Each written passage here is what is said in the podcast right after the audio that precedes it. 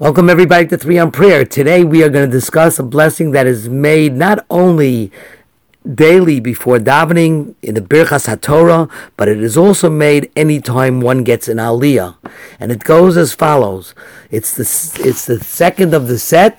The first one is La La'asok B'divrei Torah, which ends HaMelamed Torah, La'amo Yisrael.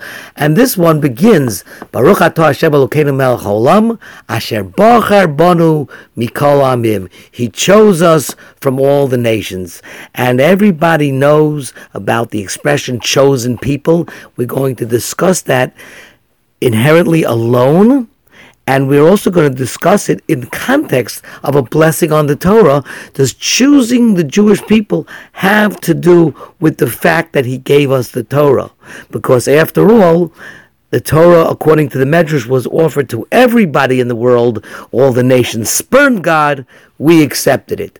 But let's just return to the blessing. Asher Bachar Banu Mikol Amim. He chose us from all the nations for Nasan Lanu as Torah. So he gave us the Torah, and then we end Baruch Ato Hashem Nosein HaTorah. But Bachar Banu Mikol Amim is something that is so so controversial, enigmatic, and must be explored even in the context of Jewish philosophy, if not in the term of Jewish prayer. What is this thing that God chose us? We are the chosen people. It evoked a lot of jealousy. There's a very famous epigraph from William Norman Ewer, a British uh, journalist back in the late 1800s. He actually died in 1977. He must have been an anti-Semite because one of the great, the small epigrams that he is noted for is how odd of God to choose the Jews. And uh, there are a lot of retorts to them. It wasn't strange. It wasn't odd. God did not choose them, they chose God. Uh, Leo, Leo Rosten had the best retort. He said, Not so odd as those who choose a Jewish God yet spurn the Jews. Uh, that was referring to the, the Christians who chose a Jewish God but spurned the Jews.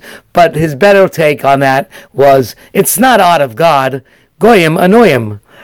But those are the quick responses. However, it is a very fascinating thing. What does that mean, Asher Bachar Banu Mikol Amim, that God chose us? Is that not a racist remark? Chosen people versus racism. And my grandfather told me that he heard from George Bernard Shaw that the Aryans grabbed it from the Jews, and he said, We also don't only say Bachar Banu, but we say Ashamnu Mikol Am the secret of the chosen people is a chosen for responsibility. We accepted a responsibility. That makes us chosen. Everybody can become a Jew. Everybody could be chosen to accept the mitzvos. And thus, that's what it means. Asher Bachar Banu Mikol Ha'amim. That's what it means. Asher Nasan, that HaKadosh Baruch Hu made us the chosen people.